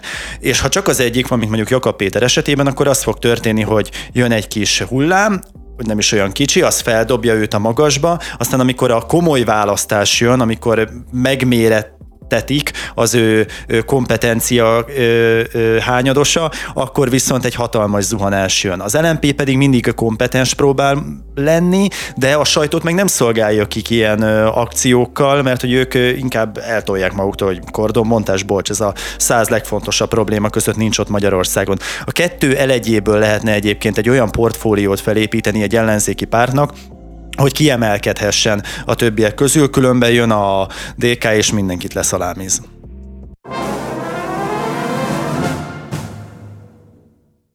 Új szabályok lépnek életbe az ünnepélyes kezdőrúgásokra, adta hírül az MTI. Az MLS döntése szerint az OTP bankligában és a Merkalting Bank ligában a most hétvégi bajnoki fordulótól kezdve csak szigorú szabályok betartása mellett lehet ünnepélyes kezdőrugást elvégezni. Én egyébként ezzel egyetértek. Tehát ez egy nagyon hosszú, általában csak egy gyermeknek és az ő családjának érdekes és fontos pillanat meg nyilván annak a néhány szurkolónak, akik már kint vannak, gólnak szeretnének ünnepelni, és akkor tesznek egy ilyen gesztust a gyermek felé, hogy miután ő betalált, akkor üdvrivalgás, és akkor megünneplik az ő gólját. Ugye ez úgy néz ki, hogy be lehet fizetni ilyen kezdőrúgásokat, és akkor a gyermek ott elindul a kezdőkörből, elszalad a kb. 50-60 vagy 70 méter távol lévő kapuig, és ott a kapusnak lő egy gólt. És volt két kellemetlen eset is ebből kifolyólag. Volt egy olyan eset, amikor a kapus kétszer is hárította a lövést, arra hivatkozva, hogy hát miért nem megy a másik kapuhoz, hogy a saját csapatának lőjön gólt ez a kisfiú aztán bevétte őt az edzője is, és ebből országos botrány volt, itt foglalkoztatok vele ti is a bohócban. És volt egy olyan eset is, amikor betalált a kisfiú, aztán szaladt a labdáért, elcsúszott, és, és neki csúszott félig meddig a kapufának. szegény. Igen, tehát nagyon kínos jelenet volt. Jó. Bárhol eleshet egy gyerek, Persze. és semmi, egyébként semmi kínos nem volt nem, benne, nem, az, szerencsére nem lett semmi baja. Az volt benne a kínos, hogy ez pont azután történt, amikor mindenki oda, odafigyelt erre a kezdőrúgásra, hogy vajon most mit fog reagálni a kapus, mert egy héttel korábban egy másik kivédett két ilyen ö, helyzetet, ilyen rávezetést. és, és most még mindenki azt akarta, hogy ez, ez persze, de mindenki azt akarta, hogy ez tökéletesen menjen végbe, ne történjen semmi gebasz, és erre szegény fiúcska elcsúszott, és ez egyébként egy hivatkozási alap volt az MLS-nek, Sipos Jenő szóvivő mondta azt, hogy, hogy ez baleset veszélyes, és ezt is megpróbálják majd elkerülni a jövőben. Tényleg túlságosan hosszú ez a folyamat. Teljesen hülyeség, hogy baleset veszélyes. Kezdőrugások voltak. A kezdőrugásnál Szerintem kevésbé baleset veszélyes do- dolog nincsen, nincsen az egész. De hosszú és unalmas, meg, meg önmagában, hogy miért kell a gyerek születésnapjába bevonni a, a félországot. Tehát, hogy ez, ez a, ti, a gyereknek a születésnapja, meg nyilván neked, És ez biztos, hogy a gyereknek a kívánsága szerinted? Ez nem olyan, mint a három kívánság, hogy egy apukának, vagy egy, egy producernek jutott az eszébe, és akkor jaj, kisfiam, menj oda. Tudod, nagyon jó lesz, ott lesz kint két vagy három ezer ember, és akkor majd megtapsolnak téged, hogy tét nélkül egy üres kapura be tudod passzolni a labdát. Ja, sim, simán irreális pofátlanság, meg, meg irreálisan nem érzi az se a szülő, se a gyerek, de a gyerek részéről lesz bocsánatos, Persze. a szülő részéről meg megbocsájthatatlan a helyét a világba. De még ennél is egyébként rosszabb a helyzet, mert hogyha ezt csak gyerekek végeznék el, még, még úgy lennék vele, hogy oké, okay, gyerekek aranyosak, de amikor ilyen hájas, tokás, a kövér testén, és mondom úgy, hogy én is kövér vagyok, a kö, kövér test, te, testén ilyen két számmal kisebb mesz feszül, és, és mint egy ilyen nagy, óriás kölyök végigfut a pályán, és megpróbálja belőni a gólt, és utána ünnepelteti magát a hat haverjával, aki fe, fennáll a B középbe, az, az, az meg aztán hihetetlenül nyomasztó, és még annál is még nyomasztóbb, amikor megjelennek az öltönyös cégvezérek, és, és a bosszöltönybe, meg a nem tudom én 150 ezer forintos cipőjükbe ö, ott, ö, ott fontoskodnak. Tehát, hogy a probléma az MLS döntésével nem az, hogy, ö, hogy szabályozták ezt a ö, kezdőrugást, hanem az a probléma, hogy be kellett volna tiltani az egészet úgy, ahogy van, nevetséges bohóckodás, mások idejének a rablása, és egyébként egy borzalmas kulturális precedens.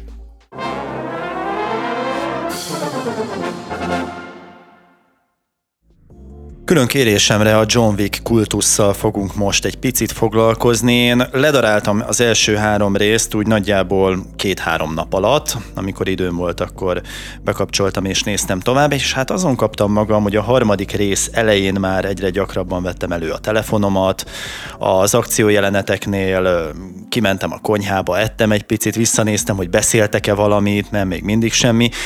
Az egész arról szól, hogy meg akarom majd nézni a negyedik részt, mert hogy állítólag ez az elmúlt évek, vagy talán évtized legjobb akciófilmje lesz, és hát nyilván az előzményre is kíváncsi voltam, mert annak tudatában tudok majd leülni erre a negyedikre, de Hát vegyes érzéseim vannak, és inkább negatív érzéseim vannak. De egyszerre nézted meg három nap alatt ledaráltál három John Wick-et? Ezt nem így kell? Nem így kell, igen. Tehát, hogy nem hát a diák... fogyasztás az, ami problémás volt. Igen, tehát darálj le, mit tudom én, két nap alatt három nagy dobos tortát, de ilyen rendeset, és akkor meg fogod érteni, hogy, hogy még a jóból is megártasok. Nem hiszem, hogy ezért éreztem úgy, hogy annyi tétje van a bunyóknak, mint a Bud Spencer filmekben, amelyeket egyébként kedvelek. Egy idő után végtelenül unalmassá váltak ezek az ütlegelések, rugdosások, és főleg az, hogy visszaköszöntek a 80-as, 90-es évek akciófilmjeinek zsánerei, inkább a 70-es, 80-as évek. Mert ugye a 90-es évek környékén jött egy váltás, no, kezdem akkor azzal, hogy, hogy mi volt a 70-es, 80-as években, ugye ekkor jöttek ezek a nagyon keveset beszélő ö, szuperférfiak, akik lelőhetetlenek, legyőzhetetlenek, minden helyzetben nagyon komolyak, ha kell persze viccesek, de hogy megrendíthetetlenek. És ezzel szakított 1988-ban, remélem jól mondtam a dátumot, a Die Hard című film, John McTiernan rendezésében Bruce willis ahol kitaláltak egy olyan figurát, aki szerethető, emberszerű, érez fájdalmat, ironikus, szarkasztikus, és nem tudja olyan könnyedén megoldani a különböző helyzeteket, hanem ő is bizony beleizzad, vagy belevérzik ezekbe. És amikor először leültem a John Wick elé, azt hittem, hogy inkább az utóbbiról lesz itt szó, hogy egy szerethető, egyszerű figuráról kapunk egy képet, ugye, aki elveszíti a, a kutyáját, hiszen megölik a kutyáját és ellopják az autóját, de hogy az elején a felvezetés, különösen ezzel a romantikus szállal, hogy a feleségét is elveszítette, azt vetítette elém, hogy egy többdimenziós karakterrel fogok találkozni, és ehhez képest jött az, amit kaptam, hogy ugyanaz a keveset beszélő, ugyan vérző és néha fájdalmat érző, de elpusztíthatatlan ember, hérosz jelenik meg, hát nem a vásznon nálam a képernyőn, a tévén, aki, aki olyan eséseket produkál, olyan zuhanásai vannak, hogy mint a reszkessetek betörőkben, amikor valódi orvosok ezt ugye felgöngyölítették, már meg kellett volna halnia az első ilyen becsapódásnál, amit mondjuk az arcát éri, vagy mondjuk az első zuhanásnál el kellett volna, hogy törjön legalább a gerince. És, és itt is ez történt, hogy, hogy, hogy, hogy kutyabaja nincsen. Feláll és megy tovább blödségek, nagyon rossz ütemben elhelyezett ilyen, ilyen gyilkos mondatok, totálisan hiteltelen akciójelenetek, óriási csalódás lett nekem a vége, és már rettentően untam, és vártam, hogy vége legyen ennek a három résznek. Én, nekem nincsen ennyire rossz véleményem a John Wickről. Én talán kicsit túlzásnak gondolom én a hype-ot, ami körbeveszi, de, de pedig pont ezért hoztam be a témát, hogy ezt megmagyaráz nekem, hogy miért, hogyan, hogy lehet ez, mi az, ami újat hozott. Hogy a Keanu Reeves? Szerintem az történt, hogy a, az akciófilm az igazából az elmúlt 10-15 évben, tehát kb. akkor, amikor elkezdte a Stallone az első filmjeit forgatni, amik mi, mi, mi a sorozatnak a neve?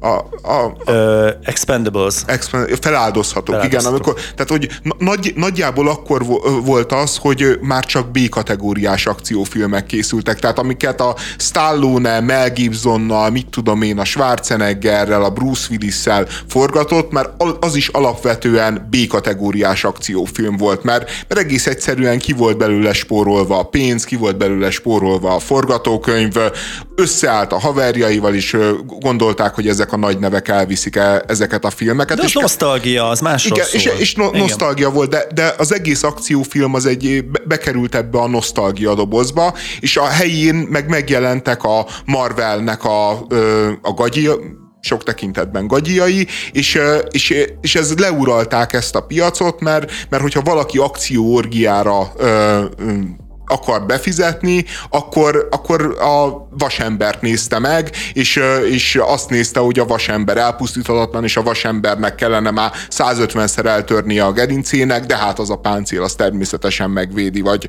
vagy az a genetikai mutáció, de mondjuk a, pókembert. Igen, de, de igen, a, a szuperhősség az ezt a realitást, vagy a, ha a realitást hívott ki a Marvel filmekkel szemben, akkor, akkor mindig ott van a megoldó kulcs, hogy ő egy szuperhős. Na de pont te, aki a realitást folyamatosan kihívod a filmekkel szemben, te nem háborodtál föl akkor, amikor azt érzed akciójelenetről akciójelenetre, hogy még véletlenül sem lövik fejbe John Wicket, csak is a golyóálló ruházatára céloznak, hogy folyam, minden egyes jelenetben megvárják, ha ketten támadnak rá, hogy az egyikkel végezzen, addig a másik. Direkt már néztem a támadókat, tehát valahol egészen botrányosan van koreografálva ez az egész, hogy konkrétan megállott a fickó, várja, hogy a másik az, az mit csinál vele, és akkor csak utána lép be, és, és indul megfelé törrel. Tehát három és fél milliárdszor kellett volna meggyilkolni a három részben, ráadásul ezek, ezek profin kiképzett fegyveresek és harcművészek, és amikor egyébként kivégezhetnék, akkor is jó embertársuk, fölsegítik őt, hogy akkor álló helyzetből Szerintem... csapjunk össze de... újból. Vagy éppen a, a, az egyik kardos szamuráj levágja a fegyverest, aki éppen fejbelőné John Wicket, hogy nem, ő csak az én kardom által halhat meg. Tehát, de itt, szerintem az a kulturális ez, ez kontextus, a, a, hogy azt kell látni, hogy ez honnét jön ez a John Wick jelenség. Ez a, egy, egy olyan moziból jön, ami a szuperfilmekre, meg a szuperhősökre kondicionálta az embereket, és egész egyszerűen hoztak egy olyan világot, ami bizonyos értelemben a, a fizika törvényei azok a törvények, amiket a szuperhős filmekben már elfogadtunk, viszont maga a szereplő az már nem egy szuperhős, uh-huh. hanem egy, egy sokkal azonosulhatóbb figura, és maguk a harcjelenetek egyébként azt érdemes tudni a John Wickről, hogy a, a Keanu Reeves az egy ilyen na, na, nagyon-nagyon nagy fegyvermániás, és, és ő ez, ez, ezeket, amiket ott látunk, hogy hogyan lő, hogyan tartja a pisztolyt, hogyan mozog fegyverrel, ő, ő ezt versenyszerűen csinálja, és az tényleg nagyon-nagyon profi mozdulatok. Tehát a koreográfia lehet, hogy néhol túlzó, néhol megvárják, de ilyen értelemben is például ez elvileg egy a realitás felé egy nagyon nagy gesztus, és nyilván van egy nagyon-nagyon sok gesztus, még a szuperhős filmek által megteremtett valóság felé is. Én, én egyébként, hát most nekem maga a zsáner különösebben nem kedvencem, és különösebben nem szeretem. A John Wick figurája, ez a morcos, igazságtevő, ez nekem szimpatikus, meg, mert a rossz fiúk meghalnak a végén, nekem ezzel el lehet adni a mozi jegyet, de de, de, de tényleg annyira nem sok, de azt is látni kell egyébként, hogy, hogy maga ez a világ is, ez egy film volt, de, de ma már képregény, de ma már franchise, de ma, de ma már egy univerzum épül köré, és ebbe az univerzumba hát ilyenek a természetnek és a fizikának a törvényei, meg, meg olyan törvényei vannak a mondjuk a bűnözői világnak, ugye, hogy, hogy vannak ezek a hotelek, ahol nem lehet egymás. Ez meg... a része oké, okay, ez tetszik, egy ilyen mítoszt felépíteni. Ez, ez tök oké, okay, ez, ez rendben van. Csak emellé pedig nem társítanak egy olyasfajta realizmust, amit mondjuk Tim Burtonhöz képest a Batman filmekkel megtett a Christopher Nolan. Igen, de az a probléma egyébként, hogy, hogy minden akciófilmmel, hogy egész egyszerűen való életben egy ilyen típusú összecsapás, ahol támadó fegyverek állnak egymással szemben, azok jó eséllyel, különösen, hogyha az egyik oldal profi, másodpercekig tartanak. Másodpercekig. És, és akkor vége. Tehát, tehát reálisan nem lehet leforgatni ezeket a filmeket, mert, mert, mert egy végtelenül jól képzett katona, aki bemegy egy, egy mondjuk őrökkel teli helyre, hogyha ott van négy-öt őr, azt már nem éli túl. Lehet, hogy hármat-négyet megöl, uh-huh. de az ötödik meg őt fogja megölni. Tehát így, így a realitás nagyon nehéz ezeken emiatt számon kérni, mert hogyha reálisak lennének ezek a filmek, ezek néhány másodpercig tartanának ezek a harcjelenetek, meg a lövés jelenetek, de és aztán is, vége. De így is lehetett egyébként sikeres filmet csinálni, és ezért volt nagy újítás, megoldás a Liam Neesonnak a visszatérése az akciófilmes világba az elrabolva sorozattal. Tehát az azért vált egyébként annyira népszerűvé, egyrészt, hogy Európában forgatták nagy részt ö, olyan ö, színezéssel, olyan atmoszférával, amely abszolút befogadható és hihető, másrészt a, a verekedős jelentek, az akciójelentek, azok tényleg pont addig tartottak, ameddig a valóságban elképzelni az ember, hogy addig tartanak. Nem voltak ö, ö, birodalmi rohamosztagosok, akik soha nem találják el a, a, az ellen ellenfelet, mert itt tényleg ez az élmény, hogy őt aztán soha senki, mert mint John Wicket, ő meg aztán mindenkit. Az a világ szerintem az enyém, a Liam Neeson világ, és ez a Keanu Reeves világ, ez pedig engem taszít. Engem már egyébként a Matrixban sem kötött le ez a fajta karakter, hogy nagyon keveset beszél, visszafogott, az érzéseit elfolytja, és ezért hatalmas csalódás nekem, mert ahogy elindult, hogy visszanézett egy, egy jelenetet a feleségéről, vagy amikor megérkezett a kiskutya, akit aztán ugye megöltek, akkor ott van egy, egy sírós jelenet. Azt hittem, hogy itt tényleg egy, egy, egy csupaszív, egy többdimenziós lélek rajzot fogunk kapni, és ehhez képest kaptuk utána ezt. Nem tudom, hogy mi okozta a producereknél a változást. Jól indultak, aztán, aztán elvették tőlem a játékszeremet.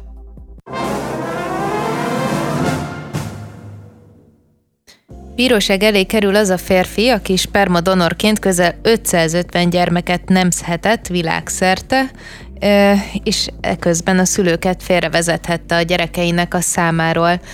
Szerintem nagyon izgalmas a hír, és nagyon sok kérdést vethet fel. Itt az alapkiinduló helyzet, hogy elméletileg van egy olyan szabály, vagy legalábbis helyben, érvényben, hogy egy spermadonor maximum 25 megtermékenyítésben vehet részt, vagy hát azért felelhet, maximum.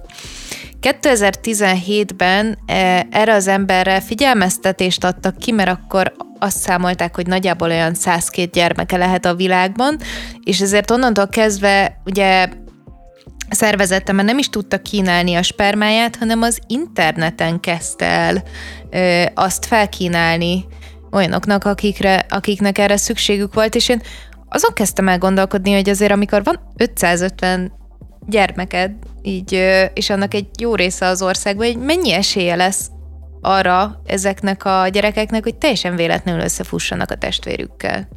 Csak szerintem tök mindegy, hogy valakinek 25 gyereke van, vagy 550 spermadonor. Nem tudom. Szerintem mindegy. Meg mondjuk ne, ne nevezzük a gyermekeinek, tehát ja, a biológiai ja, ja. apjuk, tehát igen, hogy igen, így igen. egész pontosan. És ha találkoznak, akkor, akkor mi van? Ja nem, én azokon gondolkodtam, ezek nyilván ilyen filmszerű, meg ilyen mese nem tudom, cikkekben jelenik meg, hogy véletlenül kiderül, hogy a szerelmed igazából a testvéred, vagy nem tudom, tehát hogy ez, ez azért mm, furcsa lehet, meg ez, ez, ez például adhat okot ilyen problémáknak, meg egyébként Hát nem tudom, tehát hogy így felnősz, és tudod, hogy valahol van 550 biológiai testvéred. És? Nem tudom, de hogy ez, ez, ez szerintetek nem fura. Érdekel. Jó, szerintetek nem fura. Én elgondolkoztam, hmm. szerintem engem furán érintenek. Ja, ne, nem fura, és az a fajta kockázat, hogy az 550 gyerek találkozik, és esetleg kettő ezek közül, vagy több akár szerelmes lesz egymásba szerintem. Egyébként elhanyagolható kockázat, hiszen ő azért nagyon-nagyon széles területen ö, ö, te, ö, Sokasodott és szaporodott. Szórta, szórta a magvait. Vannak olyan sztorik például, amikor a Netflix készített egy dokumentumfilmet is arról az orvosról, aki egy termékenységi klinikát vezetett, mm-hmm. és, és ő azt csinálta, hogy nem tud, tehát hogy oda mentek a nők, szerettek volna mondjuk a férjüktől ö, babát, és ő a férjüknek a spermája helyett a sajátját használta, és hát legalább száz esetben ö, ö, gyereke született, úgyhogy a szerencsétlen nők erről nem, nem is tudtak, hogy nem a, az a sperma termékenyíti meg őket, mint amire gondolnak, és ő például ugye lokális szereplő volt, tehát hogy egyetlen kisvárosra korlátozódott az ügyfeleinek a köre, tehát ott nagyon-nagyon jó esély volt arra, hogy találkozzanak, de hát figyelj, azzal sem vagyunk igazából tisztában, hogy, hogy hány olyan gyerek születik, akinek a biológiai apja nem az, akit számon tartanak ja, abszolút, különböző persze. megcsalások, egyéb ügyek kapcsán, tehát hogy, hogy bőven lehet, hogy egyébként ez egy sokkal gyakori probléma. Nekem a kérdésem inkább az az ügyel kapcsolatban, hogy vajon reális elvárás-e azt mondani egy férfinek, hogy neked 25 gyereked lehet. És hogy, hogy, hogy mert hogyha ez egy reális elvárás, akkor ő nyilván bűnt követett el, amikor megszegte. De, de én most két, két szempontot emelnék be, és meggyőzhető vagyok az ellenkezőjéről. Az egyik szempont az, hogy van egy evolúciós ösztön az emberbe, és az evolúciós ösztön az azt diktálja, hogy, hogy minél több petesej, mint a férfiban, hogy minél több petesejtet megtermékenyítsen, és nyilván a kor és a technológia változásával most ez egy olyan evolúciós stratégia, ami nyilvánvalóan a legjobb evolúciós stratégia, mert ez ennek a srácnak van 500 fölötti gyereke, tehát az ő génkészlete az 500 alkalommal lett több tovább örökítve, és, és igazából hát végső soron erre vagyunk tervezve, vagy teremtve. De ezt az eufóriát, ezt azért az orgazmuson keresztül kell, hogy megélje a férfi. Kell nem kell. kell. Hát ha különben nem úgy éri meg, akkor az csak egy illúzió a számára, egy elmejáték, hogy egyébként van a világban 500 utódod, úgyhogy tudom én, lecsapoltad a, a nemi szervedet két évvel korábban, és azt, azt így szétszórtuk neked. De szerintem az, ez... az nem, nem, okozza, nem okozza azt a, azt a biológiai elégedettségérzést, mintha ő meghághat egy nőt, a magvait beleereszti a nőbe, aztán utána tovább lép a következőre. De, de ez, szerint... mert, mert az olyan, mintha úgy próbálsz, mint a Jurassic Parkban, hogy etetni próbálod a, a T-rexet. Nem, de, de nem fogja maga, elfogadni, vadászni in, akar. Szerintem te magadból indulsz ki, ő valószínűleg, ő valószínűleg éppen azt érzi, éppen azt a kielégülési élményt érzi, amikor ö, lepacsizza a csajjal, hogy ő lesz a donor, mint amit te orgazmus közben, és az a helyzet, hogy evolúciósan ő fölötted áll. Tehát ö, te már csak egy régi ö, típus vagy, valójában ő, ő az evolúció. Ő nem, nem droid vagy, hanem, hanem egész nem, egyszerűen... Ő, ő, ő az, ő az. De, de ő se droid, ő egész egyszerűen csak egy magasabb szintje az evolúciónak, aki akkor érez kielégülést, amikor célba juttatja a petesejtjét, és nem kell magának orgazmust hazudnia, meg szexet, meg szerelmet, meg egy És a hazudnak dolgot, neki, hanem... mondom, ez elmejáték, tehát lehet, hogy azt hazudják neki, hogy egyébként már 500 gyermeked van, miközben egy sincsen. Az ugyanazt a kielégülést okozza, mint hogy ő egyenként levadásza a nőket, mint ahogy ne, neked is, hogyha oda menne hozzá. akkor ez egy LSD trip, nem több. Hát lehet, hogy az élet is ennyi. Tehát, Érzed hogy... a különbséget a kettő között? Amit én, én, nagyon, én nagyon érzem, és teljesen meg vagyok többenve a András szavain, de szerintem mindenkinek a maga véleménye, vagy nem tudom.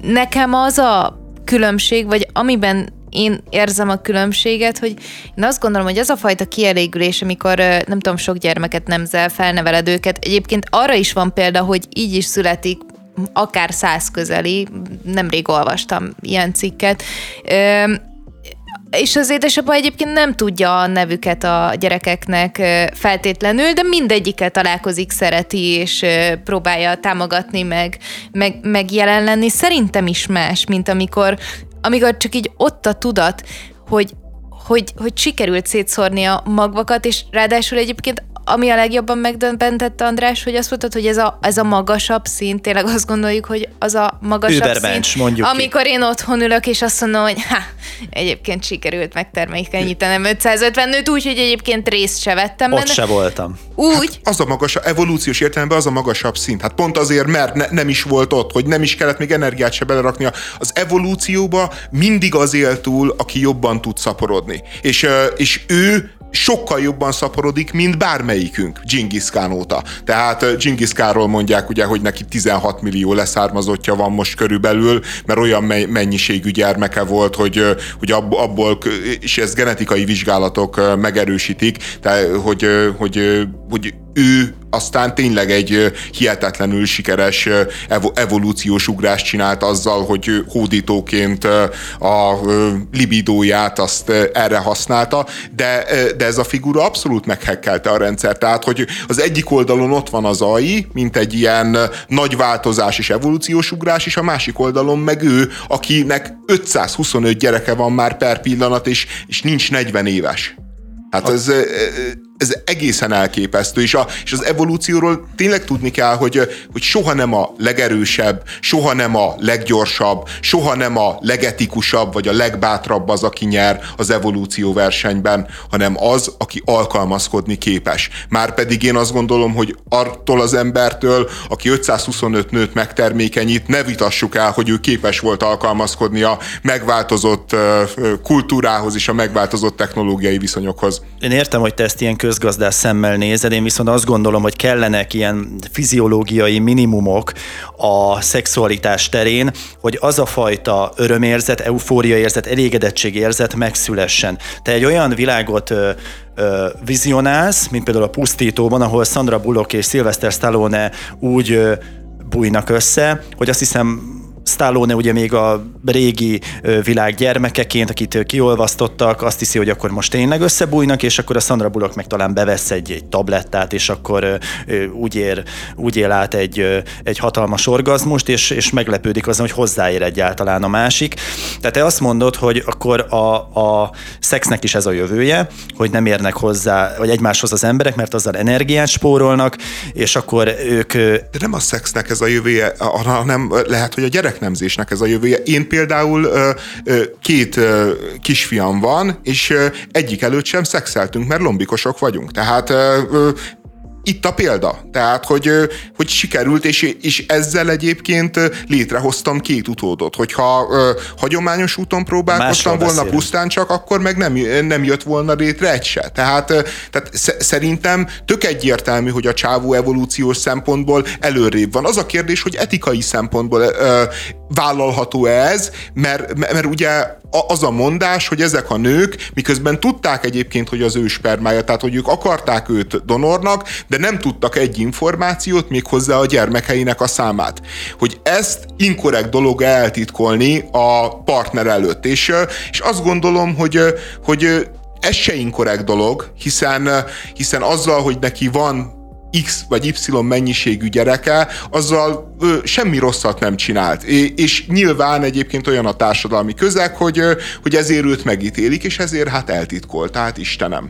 Csak nagyon fontos kiegészítés szerintem ebben a tekintetben, hogy itt ugye a, a a klinikának van egy olyan szerződése, mind a donorokkal, mind pedig azokkal, akik a, az ő sejtjét használják, hogy maximum 25 utódja lehet annak, aki nekik donoruk. De ez, Tehát ez ő egy erkölcselen dolog. De, hát de mi, értem, miért, miért 25? De, miért 25? Miért ne, nem 20? De miért nem 40? De András, de tényleg ezt tartjuk el, erkölcstelennek, és nem azt, hogy ő elfogadta a feltételeket, azt mondta, hogy ezt vállalom, mert érted, a nőknek, hogyha tudják, hogy nem feltétlenül így van, van lehetőségük mást választani. Ilyen szempontból szerintem igenis becsapta őket.